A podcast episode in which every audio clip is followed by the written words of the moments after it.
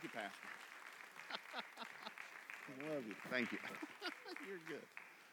Morning, everybody. It's good to be in Tennessee.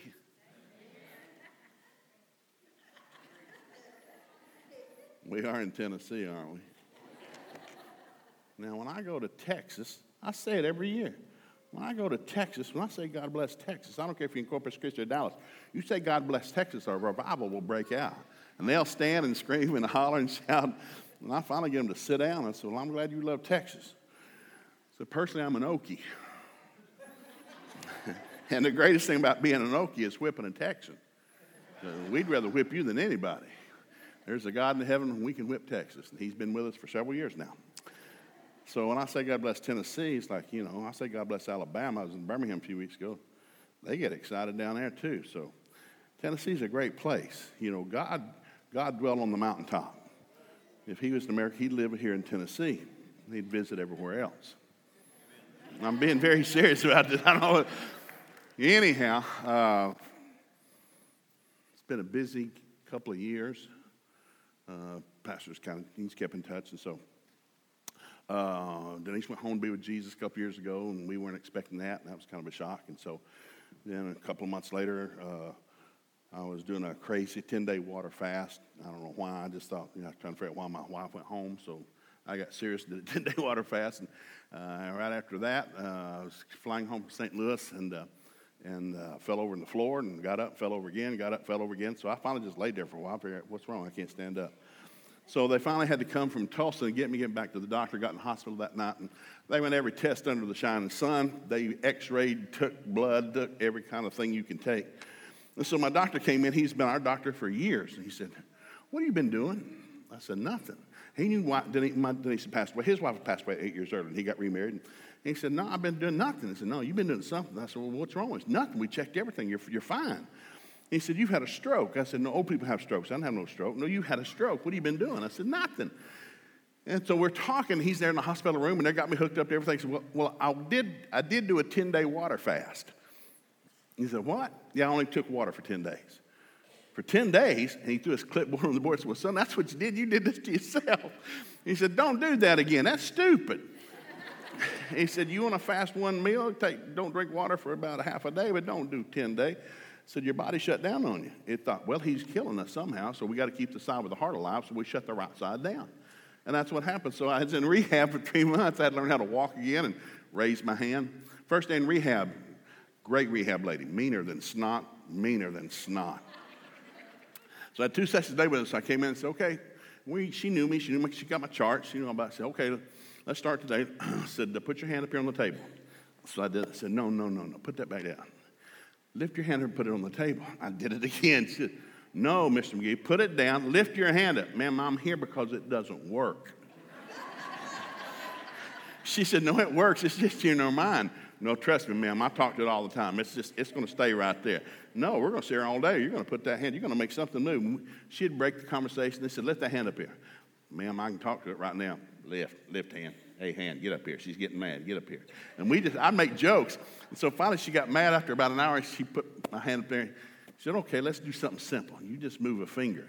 As in, hon's hooked to the same stuff. It's not going to move. So, so she made me stare at my hand for almost, I don't know how many long. I was just sitting there and I'm looking at it. Got to move the finger, son. You got to move. She's not to let me go home. I got to go to the bathroom. I got to get out of here. I got to. And so finally, finally, my index finger, I went up and down. She said, great, we'll see you tomorrow. That's it? Oh, that's it. We're making great progress. So I started with my fingers, and finally I'm, I'm back to pretty. So in the process, um, going through all the rehab and everything, and uh, they said, uh, we noticed that uh, you, you, don't move your leg real good.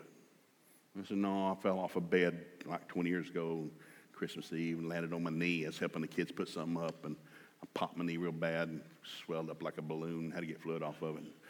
And I said, I messed my knee up. No, we've got the x-rays. There's nothing wrong with your knee. Oh, no, there's something wrong with Trust me, I was there. it was a Goodyear blimp, and I couldn't move. And no, no, there's nothing wrong with your knee. And so they brought the x-rays and said, Mr. here's your knee. And they showed this. There's nothing wrong with your knee. You're just not moving it. And what you don't use, you lose.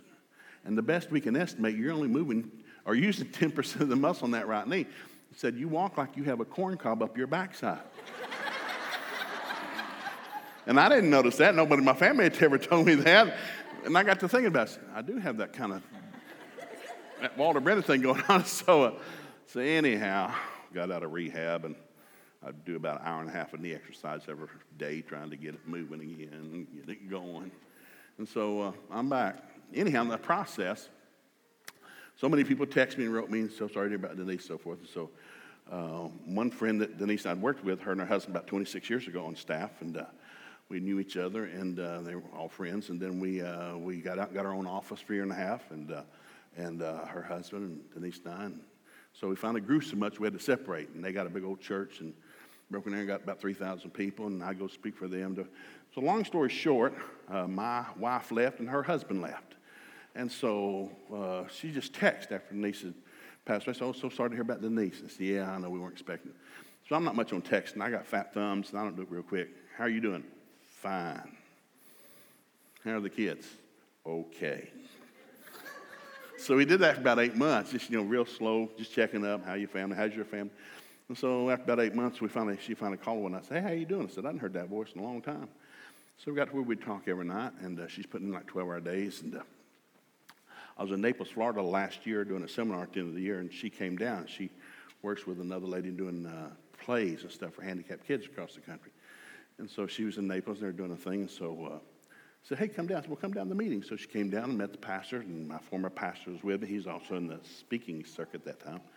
So we ate dinner together every night and talked, and so we go back to the airport, and at the airport, and I'm thinking, and uh, I had a thought. I thought, are you going to kiss her? Because I only kissed one woman for 47 years. I don't know how to kiss. I'm, only, I'm kind of conformed just to one set of lips. you know, I never did date when I was in high school. I didn't kiss anybody else except Denise. I don't know. And, so, and I had a thought, I'm not going to think about that. Don't think about that. So at the airport, I thought, you going to kiss her? I'm not thinking about it. I'm not thinking about nothing. I got stuff to do. So all of a sudden, she held her when we talked. So how about a hug? And I thought, hang the heck. I just went straight for the lips.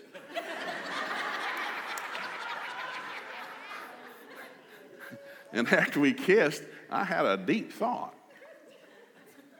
I thought, I like that. I like kissing a lot.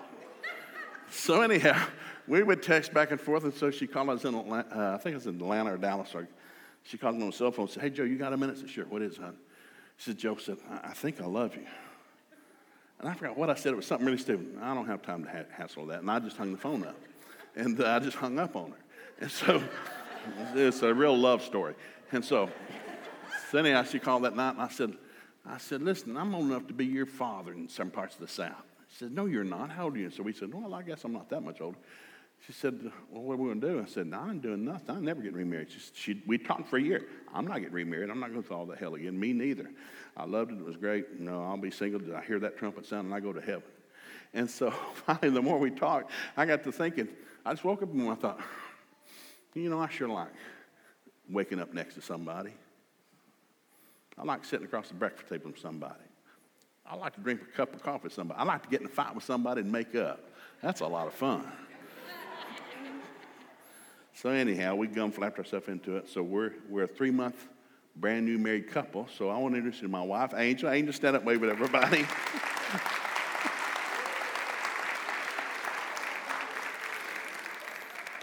and we're really happy.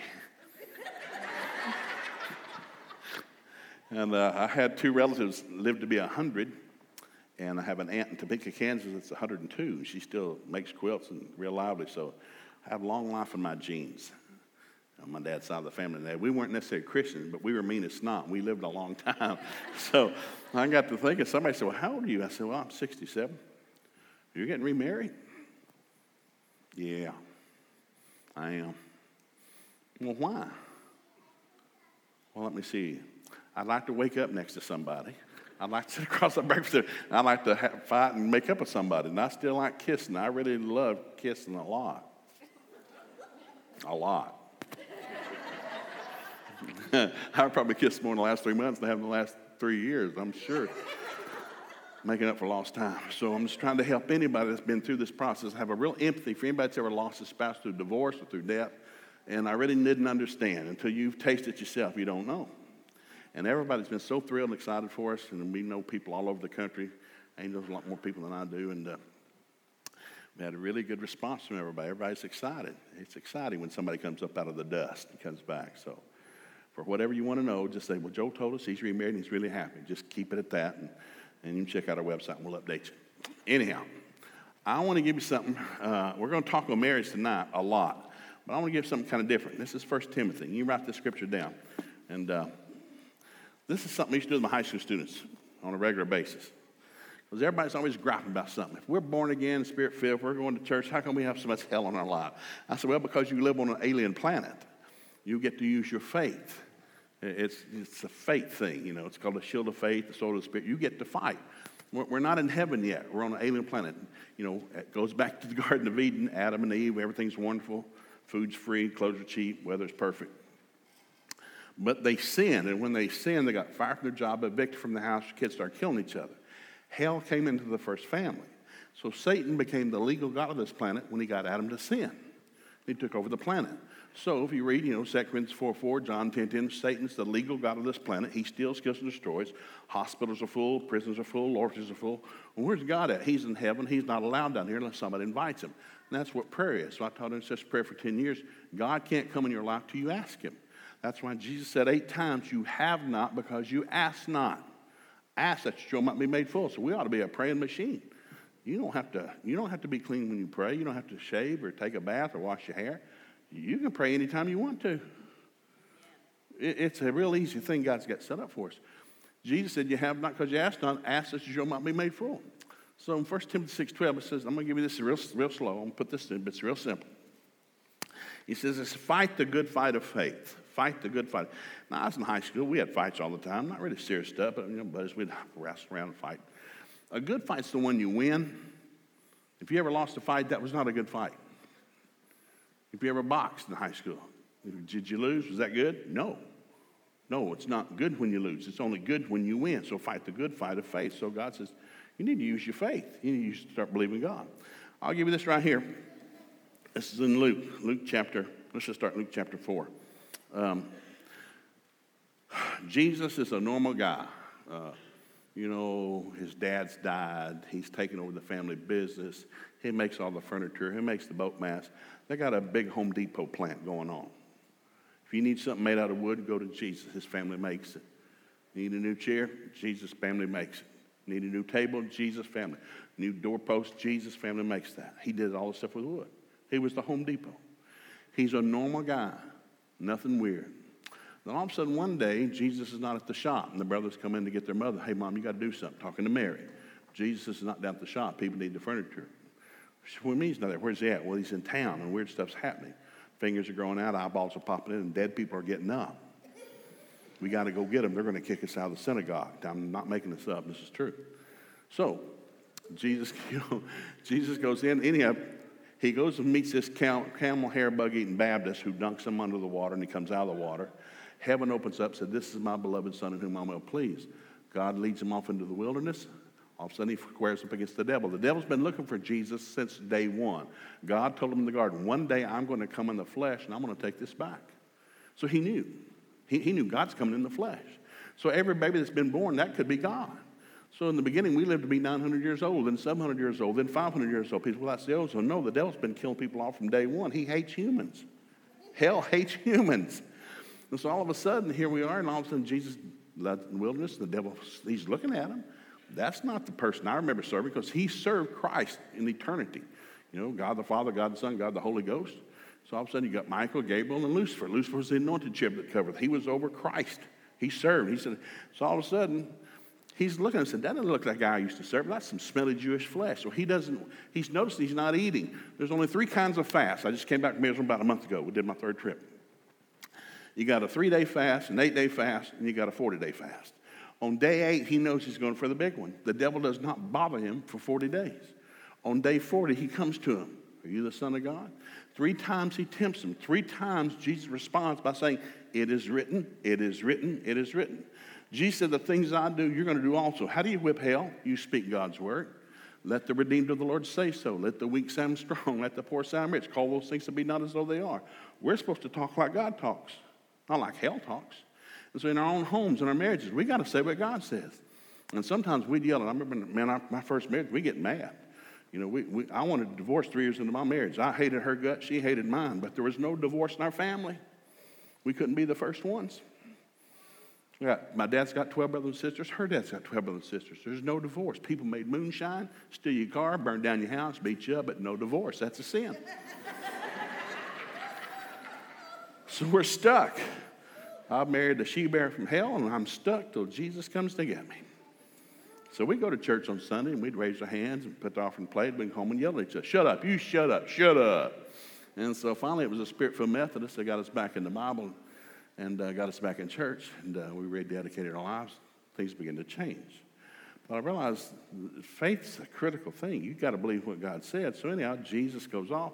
It is written, it is written, it is written. The devil leaves for a season. Jesus is out there. Now, he's not living in a Winnebago, he's skanky.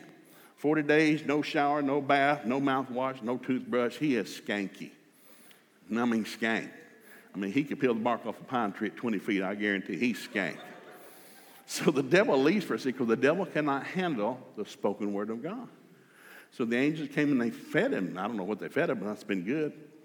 So they're feeding Jesus, and, and I can hear Jesus talking to the angels because these are the angels. And he says, You can read. He Boys, did you see that? And he said, Yes, Master, we're waiting on you to call us. There was a lot of us, but you never called for us. And I can hear Jesus say, I whipped him. Oh, yes, you did, Master. Way to go. Ooh. No, you don't understand him. I didn't whip him as God. I whipped him as a man with the word of God. And soon there'll be millions of us, and the gates of hell will not prevail against us. I've come to build a church out of thumb sucking, hell bound sinners. People always say, yeah, you the holy rollers, you people in church all the time. No, I'm a, I'm a sinner that got saved, and I'm in church all the time. I'm growing in the grace of God. I get to repent every day and forgive every day. There are no perfect Christians. There are humans who are saved, and I tell people you need to repent every day and forgive every day. If you don't repent and forgive every day, you get what we call spiritually constipated. You, you need to you need to be fellowship with God on the right. You'll get that later about lunchtime. So anyhow, Jesus comes back from the wilderness. He walks into the temple. It's the Sabbath. It's his turn to read. They took turns reading. Well, there's Jesus. Hey, it's your turn to read today. And he finally opens the scroll and here's what he reads. Luke 4, 18. He reads this from Isaiah. He said, The Spirit of the Lord is upon me, for he has anointed me to bring good news to the poor. He has sent me to proclaim that captives will be released, that the blind will see, that the oppressed will be set free, that the time of the Lord's favor has come. He rolled the scriptures up, in every Jewish synagogue, again, we're just in Israel, he does it in America. Any place you need, if you go to a synagogue here in America, every synagogue has an embroidered chair that sits right in front of the podium. I don't know how the place is shaped. Embroidered chair, beautiful chair. And nobody sits in that chair. That's for Messiah when he comes back to earth. And every synagogue's got one. They're all over Israel. You go in a synagogue anywhere in Israel, what's that? Well, that's Messiah's chair. He's going to sit there when he comes back. Nobody sits in that chair. Well, Jesus read that scroll and he went back and he didn't sit on the ground. Everybody sits on the ground over there. He sat in that chair.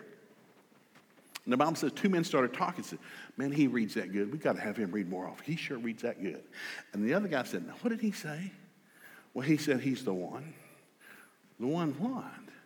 Well, he's sitting in a chair. And all of a sudden they noticed the Bible says a riot broke out. And they mobbed Jesus, jerked him out of the chair, drug him outside of town. They're going to shove him off a cliff. Now, this is Jesus that never had had any problems whatsoever. Ever. What made everybody so mad? He said he was the one. What he got? He got a revelation today. I'm him. I'm back. I'm the one. So I'll read this to you. I like this. Uh, Mark chapter 3, verse 2, New Living Translation. Mark 3 2. I want to read just three things. Verse 2 Jesus' enemies watched him closely. And the Bible says Jesus never sinned. Say never. Everybody say never. never. Jesus never sinned. Say never. never. He could have, but he never sinned. Say never. never. Jesus never sinned, but he had enemies. Now I got big family, big family. I do all the funerals and the weddings because I'm free. And people call all the time. They're just, I don't understand why I can't have a normal day. I don't want everybody doesn't like me. Well, because there's people out there that hate your guts. And they'll always hate you. And you can't make them like you. Quit wearing yourself out trying to make somebody like you. Now, if you get an opportunity, bless them. Take them a drink of water, mow their grass, bake them a meal, hug their neck. Do something nice. You know, love covers a multitude of sins. Says Jesus' enemies watched him. Jesus turned to his critics. He had critics. Anybody ever criticize you? Trying to do right as a husband, a wife, employee, trying to do what's right. And people keep mouthing it. Well, what's wrong? What is wrong? You're on planet Earth. Satan's got this planet. He's got a lot of people working for him. And he uses people and God uses people. So Jesus had critics, he had enemies. And then it says, verse 6 the Pharisees and the supporters of Herod plotted how to kill him. There's people wanting to kill him. You, you hate, is there anybody trying to kill you right now? Probably not. Probably would like to, but no, probably not. Jesus had critics, he had enemies, and people trying to kill him. He never sinned. So I try to tell family I'm dealing with all the time you need to shut your face up. You're doing too much thumb sucking. Well, they didn't like me. They're not ever going to like you. They don't, they don't like themselves. And you can't get somebody like you who doesn't like themselves. Just love them as best you can. So I'm going to give you this. This is kind of simple. This is the word all. Now, this is just about five scriptures. Now, there's a whole boatload of these. All. I like this word all. Second Thessalonians 1.11, may God give us the power to accomplish all the good things that our faith prompts us to do. I like all. Say all. all. Again. I grew up in a church where you didn't know that God would do all things. Well, some things, well, you never know. You never know God. You never know what His plans are. You just don't know what the will of God is. Sure, I do. He wrote it. It's called a testament. It's his last will testament. I have a copy. Volume two is not coming out. He only wrote one of them. Yes, it's, it's the will. It's what God left me. I got it right here. Got my own copy. Now, I've had, you know, family pass away, and I've had to go through things, wills and stuff. Things got challenged. So, you know, I've had sometimes with family members, I just had, hey, I can't argue with them. You just call your attorney. I got one, you got one. Let our attorneys talk. I know what the law says. I'm not lost yet. There's a will. I have a personal will. It's what the will says. It's a legal document. Well, this is God's legal document. All things pertain to life and godliness, God's given that to me. Well, why didn't it happen? Because you got enemies. You got enemies that'll challenge your will, your earthly will, your heavenly will. There's an enemy that's going to challenge that. That's why lawyers make really good money. You need to have a good one, by the way. You need a good dentist, a good doctor, a good pastor, a good lawyer. That's another sermon. Matthew chapter 6, verse 32. Your heavenly Father knows all of your needs. Everybody say all. Mm. Matthew 19, 26. With God, all things are possible. Say all. all. Come on, say all. I'm telling you, when you go home, I, that big, like I said I do other weddings and funerals, I hear the most entertaining stuff and some of that stuff. Well, you just don't know what the will of the Lord is. Sure, it's in, he, wrote it, he wrote it in a book called the Bible, the B I B L E. You can read God's will. You just don't know the will of God. Sure, you can. He wrote it down. I know the will of God. What's happening? Well, because Satan and humans will challenge the will. And you got to know that. You got to realize, well, it just should have been, it's just God's will. No, it wasn't. That wasn't God's will. I know God's will, and that what happened, that was not the will of God. You know? It was not the will of God that people die early and get messed up. No, that wasn't the will of God. Well, why did it happen? Well, because there's the devil. He hates your guts. We're supposed to resist him. Resist him? Ooh, that was deep. Philippians 4.13, I can do all things through Christ who strengthens me. Luke 1.37, for with God nothing will be impossible. Mm. Mark 9 23, Jesus said, All things are possible to him that believes. Now, I got a whole this mini book of just the alls. What is it? Well, all things. So, what do you believe for? Well, all things that God promised me. So, I want to go through. Now, this is a real short message, and it's typed up. I did this to high school students 35 years ago. I had all these born again, spiritual kids whose parents were paying to have them in the school, and they didn't know two scriptures to rub together. And you notice something? The Bible says you ought to meditate in the word day and night. Faith comes by hearing, hearing by the word of God. You know, and Mark said, you know, the parable about the sower sowing the word, said as soon as the word was sown, the devil came immediately to steal the word. So I tell people all the time, well, I don't have the devil mess with me. Then you're not listening to any scripture, you're not reading your Bible, you're not going to church because hell doesn't bother people that they've already got. If hell's got you, it's not bothering you. But if you start stepping out in faith, hell will show up immediately. Every pastor I've ever met over the 26 years of traveling says every time we tried to build a new building, the minute we stuck a shovel, that gold shovel, we had pictures taken, dedicating, going to build this building, stick that gold shovel in that dirt, and every demon in hell will come out of that hole. Every building's going to cost you three times more than you thought. Opposition you never thought would even come from cities, states, people. We're just trying to build a church. What happened? You've attracted hell. You got to resist it. And that's what we need to know with the Baptist, Methodist, Church of Christ, Church of God, Assembly of God. It's like, you got to resist the enemy. It's in the book. I don't care who you are, it's, we have the same book. So this is Ephesians. So I'll just read this real quick. I think this is real entertaining. This is from the New Living Translation. about the armor of God. Ephesians 6, 11 through 18. Verse 11. Put on all of God's armor. Say all. That must be a bunch of it. Stand against all strategies of the devil. Say all. I need all the armor because the devil's using all the strategies. There's a lot of all going on. You can't just show up once a week and kind of participate. It's a, kind of a daily thing. You got to do that. I like this, verse 12. For we are fighting against evil rulers and authorities of the unseen realm. Who's your enemy? I know who my enemy is. It's Billy Bob down there at work. my Uncle Frank. He's an idiot. You know, no, no, you have no flesh enemies. There's no flesh that's your enemy. The enemies you have, you can't see them. It's spiritual things the devil's working with. So you need to resist the right enemy, not fist fight the wrong enemy. That'll get you in jail for 30 days, by the way. We're fighting against evil spirits in heavenly places. Put on every piece of God's armor, verse 13. Verse 13. Resist the enemy in the time of evil. Stand your ground. Put on the belt of truth. Put on the peace that comes from the good news. Verse 16. Hold up the shield of faith to stop the fire arrows of the enemy. And, people, and, I always, and they'll, they'll go, I don't understand, man. I go to church, I say my prayers, I pay my tithes. Why do I have so much hell in my life? You're still here. Welcome to planet Earth. The Bible says that church, we don't play defense. Angels are our defense. God's our defense. We only play offense. We're believing God all the time. We're not playing defense. I'm not trying to protect nothing. That's God's job. That's God's job. We're, a, we're an offensive team. We have the ball. We don't let anybody else play with it. That was deep. I like that. Verse 17, take the sword of the Spirit, which is the Word of God. Who's your sword? Well, what is it? What's the Word of God? If I don't know it, I don't have much of a sword. Pray in the Spirit at all times, on every occasion, and stay alert and be persistent in your prayers. So these three scriptures go with it. James 4 7. Resist the devil, and he will flee. When is he going to flee? When you resist him. What are you resisting with? The Word of God. What does God say about your situation? I don't know. Then you don't have anything to resist. You're just griping and complaining and thumb sucking and cussing and using the words you shouldn't say. Well, I'll tell you what. And people say, well, I'll tell you what I think. No, don't do that because it's not good. Please, your brain's not good. Let's say what God said, not what you think. Ooh, that was good. 1 Peter 5 8. Your great enemy, the devil, prowls around like a roaring lion looking for somebody to devour. Stand firm against him and be strong in your faith. So, what do you need, faith? Where's faith come from? This book. I tell people all the time, y'all just read a proverb a day or read a verse in Proverbs. Faith comes from this book. Not tell people, well, I read it and I didn't get nothing. Well, you need to read it again. Like marinating a steak. Sometimes you got to let it soak. Because you've ever read stuff and all of a sudden three days later I've read the same, three days ago, same proverb. I ain't got nothing in there. I don't know what that means. Just read it again. It's nothing. That, I don't know what's in the Bible. All of a sudden, about the third day, you'll read it like, whoa, I didn't see that. No, you did see it. It just takes time to soak in.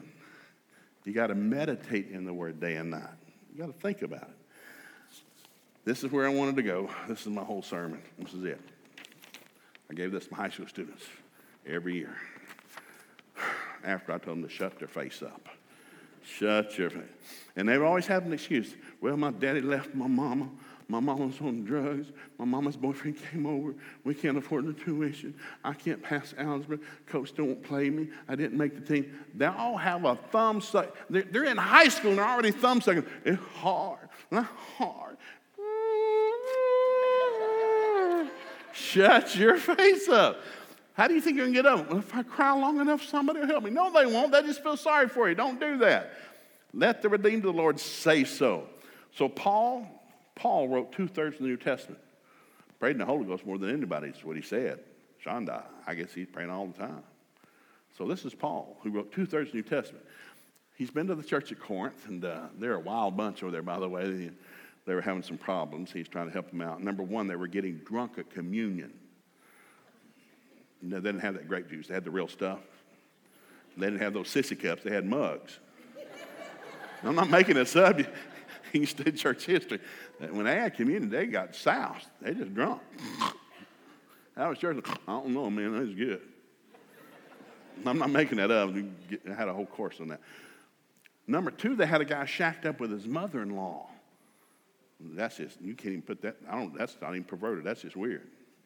And so they're saying, and so Paul, they're writing, Paul, you got to come back. We're having all kinds of problems. It's hard. You got to come help us. So Paul writes Second Corinthians, and he writes them back. And basically he says, well, bless your heart. Now that's Southern for you're stupid. I used to wonder why my grandmother, well, bless your heart, son. And it took a long time to realize she was calling me stupid the whole time. bless your heart. And so Paul's trying to figure out what to say, and he goes to about eight verses where he's, well, you know, bless heart. I don't know. I don't understand that. I really, I'm Paul. I don't have those kind of problems. I, I really don't. But then finally, he's starting to get mad. You can feel it. And he's starting to boil over because he had flesh. He can get bent out of shape. So, starting in verse 23 of 2 Corinthians chapter 11, here's what he said. Now, this is from the New Living Translation. Here's what he said You know what? I wasn't going to share, but I will share. Let me share. Hey, I'll share. And so here's what he said I have been more a servant of Christ than any of you. I worked harder than all of you. I've been in prison more frequently. I have been flogged more severely. I've been exposed to death again and again. Five times I received 39 lashes. Three times I was beaten with rods. Once I was pelted with stones. Now, in, in the class I had in, in uh, seminary, they said, you know, actually he was stoned to death. They took him out, stones. They don't just rock you, they just you're rocking until you die. That was several times in the Old Testament. So it's the same New Testament. So they, they took him outside and just stoned him to death. So the next morning, somebody's down here, you know, 7 Eleven getting a coffee and a donut, and all of a sudden I see this guy walk by Hey, I think that's Paul. I thought we killed him yesterday. He's back. He got up off the ground and walked back in town the next day. Paul said, Listen, I faced all kinds of stuff, including death. Don't thumb suck to me. So it goes on, it gets even better. I spent a day and a night in an open sea. I've been more uh, const- I've been more constantly on the move. I've been in danger from rivers, in danger from bandits, in danger from my fellow Jews, in danger from Gentiles, in danger in the city, in danger in the country, in danger at sea, in danger from false believers. I've labored and I've toiled. I've often gone without sleep. I've known hunger and thirst. I've often gone without food. I've been cold. I've been naked. And besides everything else, I face daily pressure from my concern for all the churches and there's not a third Corinthians. They did not write him back. I'm sorry, Paul. We shouldn't even brought it up. God bless you. Go with God. That's. I'm sorry. We'll take care of the communion thing. We're going for smaller cups. We'll, we got that. And by the way, the guy that shacked up his mother-in-law, he repented because they had Paul said, "You need to pray for this guy. He shacked up with his mother-in-law." Okay, we need to pray for him. And so Paul got him in a circle. And this is in your own Bible. You can read it. So Paul gets in a circle. Well, we're praying for a guy shacked up with his mother-in-law. We've got this weird sexual perversion. And so they held hands and got in a circle. I just try to picture this. I wish they'd put it in an Easter movie. And so, so Paul's praying. And he said, okay, let's pray. Father, we pray for this man today. We turn his flesh over to the devil that his soul might be saved in the day of judgment. In Jesus' name, amen. He looked up. And I said, what, what, what do we pray? Yeah, we turned him over to the devil. We turned him where? Yeah, we turned him over to the devil. Well, we don't want him to go to hell, so hell's coming really big time now. We've cut him loose. and it must have been some nasty stuff because he got right with God. Now, nobody prays that in church. What are we praying today? We're praying for all the saints. I taught intercession prayer for 10 years. Praying for sick people, people that needed a job, people going through hard times with teenagers. Oh, that's what is it? Well, we're going to turn these people over to the devil right here. They've got that's that stack of cards. We're turning on them all over to hell. I'm turning them into. And so I never prayed that, but Paul did. Why? He loved them. He realized not having any pressure. Sin's fun for a season. To talk to teenagers all the time. You out get drunk all you want. But eventually you might not wake up. Or you might wake up dead because you're in a car crash. You wasn't conscious about what you were doing. You snort that dope, you can stick it in your arm and get high as a kite. Now, I was at AIT, and one guy, he was our sergeant, shot up one night, and he didn't wake up ever. He's dead. Now, that high that good? There's no sin that good. All sin has death attached to it. And nobody teaches on sin because it doesn't sell any books. Trust me, I bought some. They all went out of print. The Bible says sin has death attached to it. what is it? Well, sin feels good, smells good, tastes good, looks good. All sin looks, smells, tastes, and feels good. That's why people do it. Nobody ever gets up on a Saturday and says, hey, it's Saturday. Dear Lord, it's Saturday. We got to sin. It's Saturday. It's the day you sin. We got to sin today. You know, people sin because they want to. Why? It feels good, tastes good, looks good, smells good. But the end, it's going to kill you dead. Now, we got a book that explains that, but maybe you never read the book or nobody took you to church to have the book. Like, sin will kill you. Well, I don't want to die early. I'm trying to live as long as I possibly can. With long life will I satisfy and show my salvation. So the reason you hang out with the saints and go to church, you grow in grace and grow in the knowledge of God, you want to grow. I don't want to stay the same. I want to be better tomorrow than I am today. I want to grow more. And so even the testimony, we're trying to keep it really short, we really are, because people, because so many people knew this. Joe, what happened? Well, I went through hell for about a year and a half. What'd you do? Well, my spouse died and I had a stroke, couldn't walk, couldn't move my arm, couldn't go anywhere, couldn't travel. People had to push me around. I'm having to go crutches, and you know I can't hardly sleep. What happened? Well, hell showed up. What'd you do? Nothing. Job is my favorite book in the Bible. I taught on it a lot 25 years ago. I haven't taught on it much. I was sharing with Angel today. I love Job. And I heard a lot of people try to explain Job away. God set Job up. Job's kind of like Abraham. God only asked one human in all of eternity to sacrifice his son. Who are you? Well, I'm a Christian. We're following the faith of our father Abraham. Abraham, who's he? Willie guy, he's going to stab his son. We're into killing our kids. Well, it's in the book. What'd you do? God asked him to sacrifice his son. What kind of wacky God is that? Well, he's the God. He's got a problem. He needs to come to earth to save mankind, but he can't come to earth unless a person on earth will give him his son. There was a legal problem. God doesn't do anything illegally. God watches over his word, so God has a problem. I cannot send my son to earth till somebody on earth will give me his son. And that's why Abraham and Isaac takes him from the mountain, hides him. Up. And I said, Dad, we forgot the sacrifice. No, uh, we've got one son. Here, lay down here. I got to tie you up. I'm going to tell you a story. He raises that knife. He's going to stab him. Abraham's going to kill his son. He just for God will have to raise from the dead. You can read in every translation. If you have to, God, you raise from the dead. You ask him to sacrifice. And before the knife came down, God said, Stop. I saw your heart. In your heart, you just gave me your son. I saw it. You were going to do it. Stop. There's a ram caught in the thicket. Use that. So all of a sudden, God, now you read Matthew 1 and Luke 1, the family line of Mary and Joseph, you know, silent night, holy night. One chapter takes you back to Abraham through Joseph, one takes about Abraham through Mary. Jesus was born legal. God doesn't cheat. God does everything according to his word. It's a really important book. He will not violate his word. Jesus was born legally. Jesus never did a miracle except by faith. That's why when he's praying in the Garden of Gethsemane that night, he's sweating blood. He knows he's real. Man, I got to go to the cross. They're going to beat the dog out of me. I'm going to have to go, go to hell for three days. He prays this crazy prayer. This is Jesus. Father, can you let this cup pass from me? Can we do this some other way? And the father says, No. And Jesus says, Not my will, thy will be done. So all of a sudden we go back to Job, which is my favorite book. So Job's got this great family. He's filthy, stinking rich. Everything's good. The Bible starts at Job. Angels are coming through, giving account to God. They're all, I guess, a daily, weekly thing they come in. They're getting a report and they're coming for God. And all of a sudden Lucifer, who's already been fired from his job, comes wandering by. And God speaks to him, Hey, what are you doing? Satan says, I've been wandering to and fro, back and forth in the earth, seeking somebody to devour. I've been looking for somebody just to mess up. And God says, have you checked out my servant Job? He's a really good guy. No, I haven't. Well, check him out, man. He's blessed. And all of a sudden the devil says, Well, no wonder because you've blessed him. He's filthy, stinking rich. His kids are all great. His wife stuck the lips off his face. Who wouldn't love you for doing all that? And God says, it's in there, it's in the Bible. God says, take it away from him. God said it. Take it away from him. You just can't kill him. And that's nobody can put it in a movie, nobody would watch it. In one day, he lost everything. Storm came, roof fell in, all 12 kids dropped dead. He lost his whole family. The roof fell in. His cattle got stolen, his sheep got stolen. I mean, he's broke. Boils came out on his body. He can't sit, he can't stand. It's like, and then his wife, his wife who loved him said, You need to curse God and die. You just need to curse God and die. That was a great woman. We don't read much about her except you just need to curse God and die. You don't put her on a bumper sticker, I guarantee you.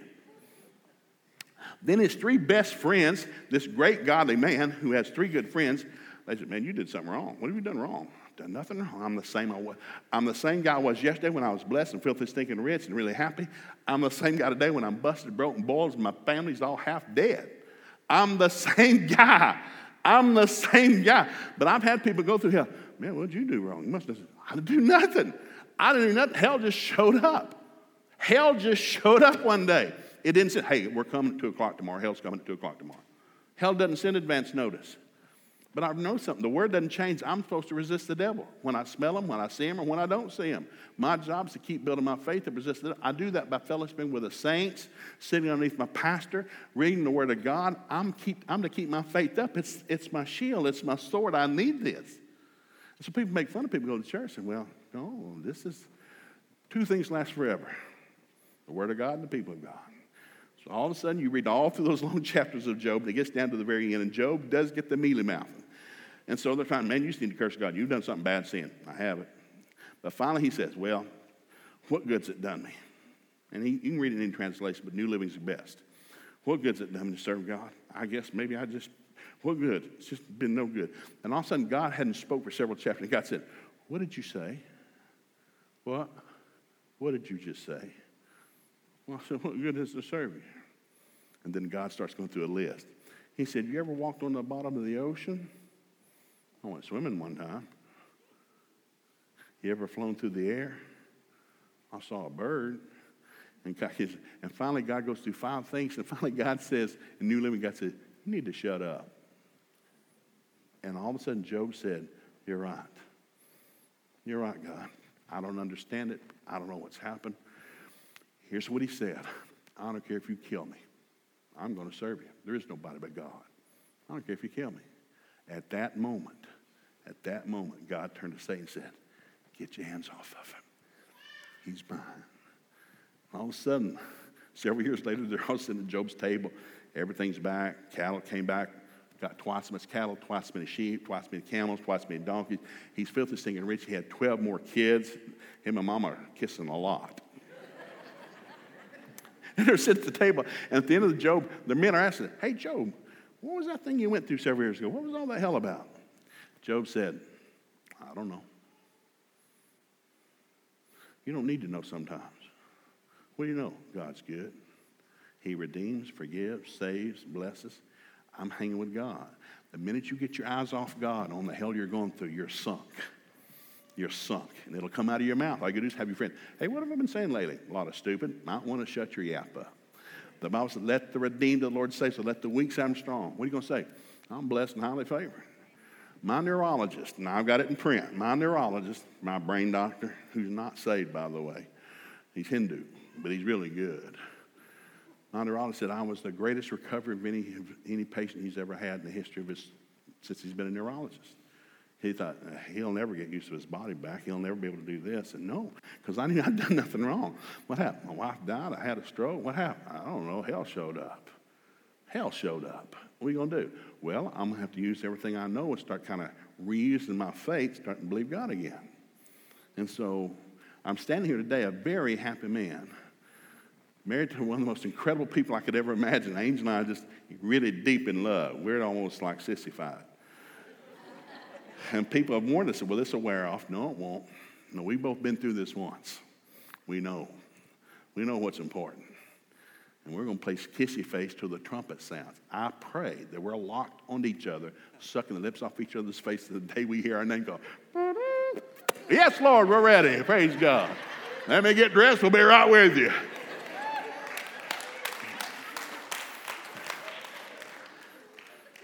You got to start believing God and quit trying to figure out what did I do wrong? Who cares? Shut your face up.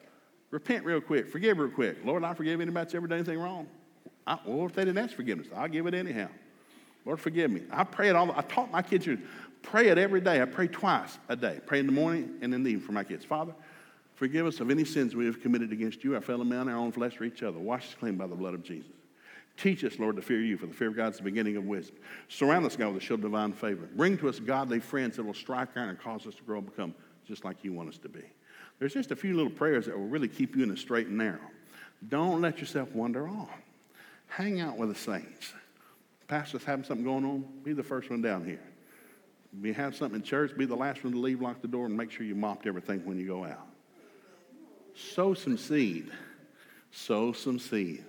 Because there's a great crop coming, I promise. Let's stand up. You learned anything this morning? Say this God is good all the time. All the time. God is good. Bow your heads. Father, we thank you for the truth of your word that sets us free and keeps us free. Lord, if we are blinded in any area, in Jesus' name I pray today, take blindness from our minds, enlighten the eyes of understanding, draw us out of your goodness. Father, don't leave us like we are. Let us grow in your grace and in your knowledge. So, Lord, today, for everyone that's here, I pray the word goes into the hearts and bears 100 fold fruit in their lives. Lord, let this be a Jubilee year. May this be the best year of their lives, Father. Hold us tight, Father. Make us lean on you and draw us close. Talk to us when we go to sleep, when we wake and we walk during the day, Father. Don't you ever leave us nor forsake us, Father. We thank you for your word, and it's true, and we claim it in Jesus' name. And everybody said, every head bowed, every eye closed, just for one minute, nobody looking, nobody moving. Two questions. Are you here this morning? Say, Joe, I do not know Jesus as my Lord and Savior. I've never ever asked him in my heart, but God's been dealing with me. I'd like to do something about that this morning. Well, if that's you, I'd like to pray a 30 second prayer over you out of the book of Romans. Every head bowed, every eye closed.